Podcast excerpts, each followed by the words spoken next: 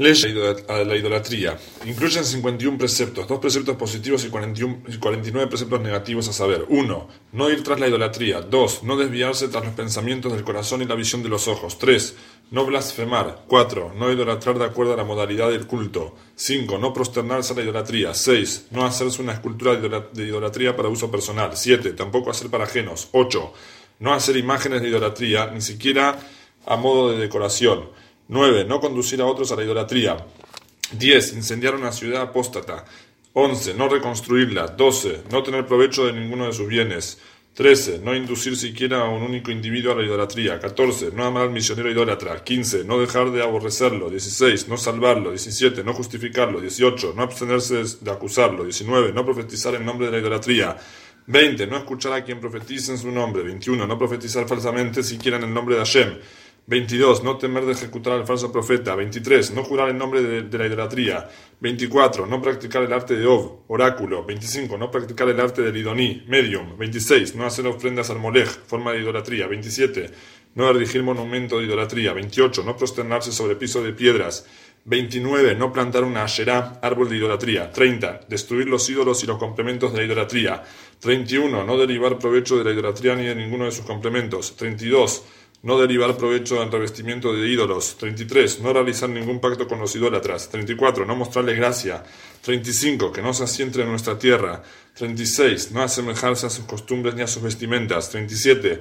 No hacer presagios. 38. No practicar la adivinación. 39. No calcular tiempos propicios para determinar si hacer o no determinada actividad. 40. No practicar la hechicería. 41. No consultar a los muertos. 42. No, consultar a, un ov, oráculo. 43. No consultar a un idoní, medium. 44. No hacer brujería. 45. No rasurarse las sienas de la cabeza. 46. No rasurarse los bordes de la barba. 47. Que el hombre no use artículos de mujer. 48. Que la mujer no use artículos de hombre. 49. No hacerse tatuajes. 50. No herirse el cuerpo. 51 no raparse por un muerto. La explicación de estos preceptos se halla en los capítulos a continuación. Capítulo 1, Alaja 1.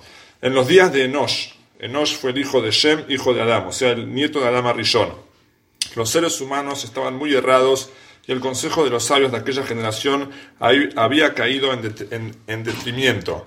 Enosh mismo se hallaba entre quienes estaban equivocados. El, el, error de ellos fue argumentar, puesto que Hashem creó estas estrellas y esferas para dirigir el mundo, y las estableció en lo alto, y los proporcionó honor, y son sirvientes que sirven ante Él, ante Hashem, es adecuado alabarlas, glorificarlas y honrarlas. Y esta es la voluntad de Hashem, bendito es, que engrandezcamos y honremos a quienes Él mismo engrandeció y honró, tal como un rey desea que honren a sus siervos y a quienes se encuentran ante Él, pues ello es honrar al rey mismo. O sea, si uno honra a los servidores del rey, es una manera de honrar al rey cuando surgió esta idea en sus corazones, comenzaron a construir santuarios para las estrellas y a ofrendarles, a sacrificios, alabarlas y glorificarlas verbalmente y prosternarse ante ellas para captar por intermedio de ellas la voluntad del Creador, según su equivocada visión. Esto era principalmente la idolatría. Acá trae el comentario, las estrellas y las esferas son creaciones de Hashem, cual hacha en mano del lineador, pues no tienen decisión propia, por lo que no corresponde que se las idolatre. Y era eso, volvemos al Rambam, y era eso lo que decían sus adoradores, quienes conocían sus principios. Ellos no negaban la existencia de Hashem, diciendo que solo determinada estrella era el Dios. A ellos se refirió Irmiau, que no te temerá, ¿quién no te temerá, rey de los pueblos? Pues digno es Hashem el rey, el reino, pues entre todos los sabios de los pueblos y todos sus reinos no hay como tú. Y en algo son tontos y necios, la vanidad a, los cuales adoran es madera. Es decir, todos saben que tú eres el único Hashem, pero su error y su necedad es suponer que esta futilidad, la idolatría, es tu, es tu voluntad. Alajá 2. Con el paso del tiempo, se presentaron entre los seres humanos falsos profetas que afirmaban que Hashem les había dicho de modo de orden, a modo de orden, sirvan a tal estrella, o a todas las estrellas, o ofrezcanle sacrificios, háganle libaciones, construyanle santuarios y confeccionen su imagen para que todos se prosternen ante ella, las mujeres, los niños y el resto de la gente. Y exponían una figura inventada por ellos afirmando que esa era la forma de tal estrella como le había sido informado en su profecía. Y así comenzaron a hacer algunas eh, figuras en los santuarios y bajo los árboles, en las cimas de las montañas y sobre las colinas, y se congregaban y se prosternaban ante ellas. Y le decían a todo el pueblo que, que no aquella figura podía ocasionar el bien o el mal, por lo que era adecuado perdón, y le decían a todo el pueblo que aquella figura podía ocasionar el bien o el mal, por lo que era adecuado adorarla y temerle. Sus sacerdotes idólatras les decían, a través de esta adoración prosperarán y tendrán éxito, y hagan tal y tal cosa y no hagan y cual otra cosa. Y empezaron a aparecer otros embusteros que decían que la misma estrella, esfera o ángel, había hablado con ellos para decirles, adórenme así y así, y les informaban acerca de las maneras de adorarlos, o hagan tal cosa y no hagan tal otra. Esto se propagó por todo el mundo y adoraban a estas figuras de diferentes maneras extrañas y les ofrendaban y se prosternaban ante ellas. Con el paso del tiempo, el nombre honorable y temible, o sea, Shem, fue olvidado por toda la existencia y por y por su conciencia, y no lo conocían. Todos los hombres, las mujeres y los niños solo conocían las figuras de madera, de piedras y las construcciones de los santuarios ante los cuales desde pequeños les habían enseñado a prosternarse, adorar y jurar en su nombre. Sus sabios, como los sacerdotes idólatras y similares, suponían que no existía ningún dios excepto las estrellas y las esferas, que por ellas y a su semejanza había hecho aquellas figuras idólatras. Pero Hashem no había quien lo conociera ni supiera, excepto unos pocos en todo el mundo, como por ejemplo Hanoch, Metushelach, Noach, Shem y Eber. Y el mundo seguía este rumbo hasta que nació el pilar del mundo civilizado, nuestro patriarca Abraham, la paz sea sobre él. Alaja 3. Cuando Abraham, acá trae que literalmente Itán, el, poderoso, o sea, Abraham se lo llama el poderoso, fue destetado a los tres años, comenzó a indagar, meditaba día y noche y se asombraba ¿Cómo es posible que esta esfera gire siempre sin nadie que la dirija? ¿Quién la hace girar? Pues es posible que gire sola constantemente.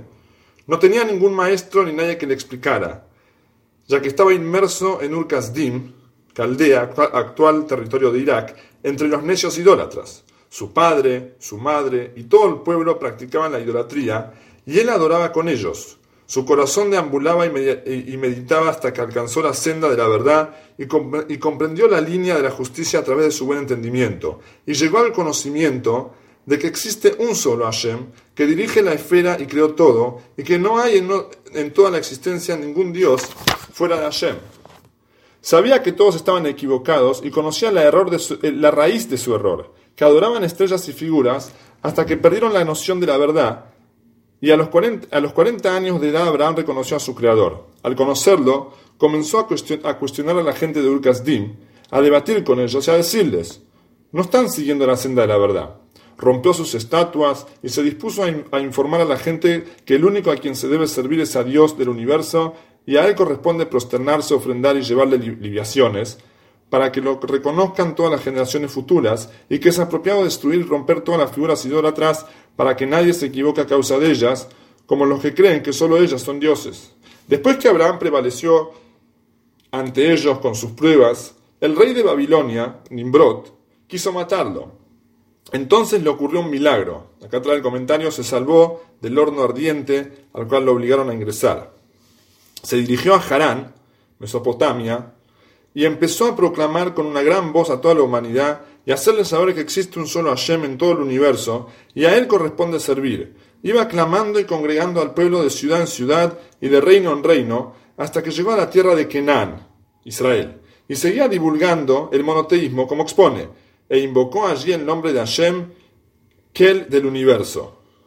Cuando el pueblo se consagraba a su alrededor, y le preguntaban acerca, de lo que decía, les hablaba cada uno de ellos de acuerdo a su nivel de entendimiento, hasta hacerles retornar al camino de la verdad, hasta que se unieron a él miles y decenas de miles de personas, que son los hombres de la casa de Abraham, así lo llama el versículo, e implantó en sus corazones este gran principio de Hashem, y escribió libros al respecto.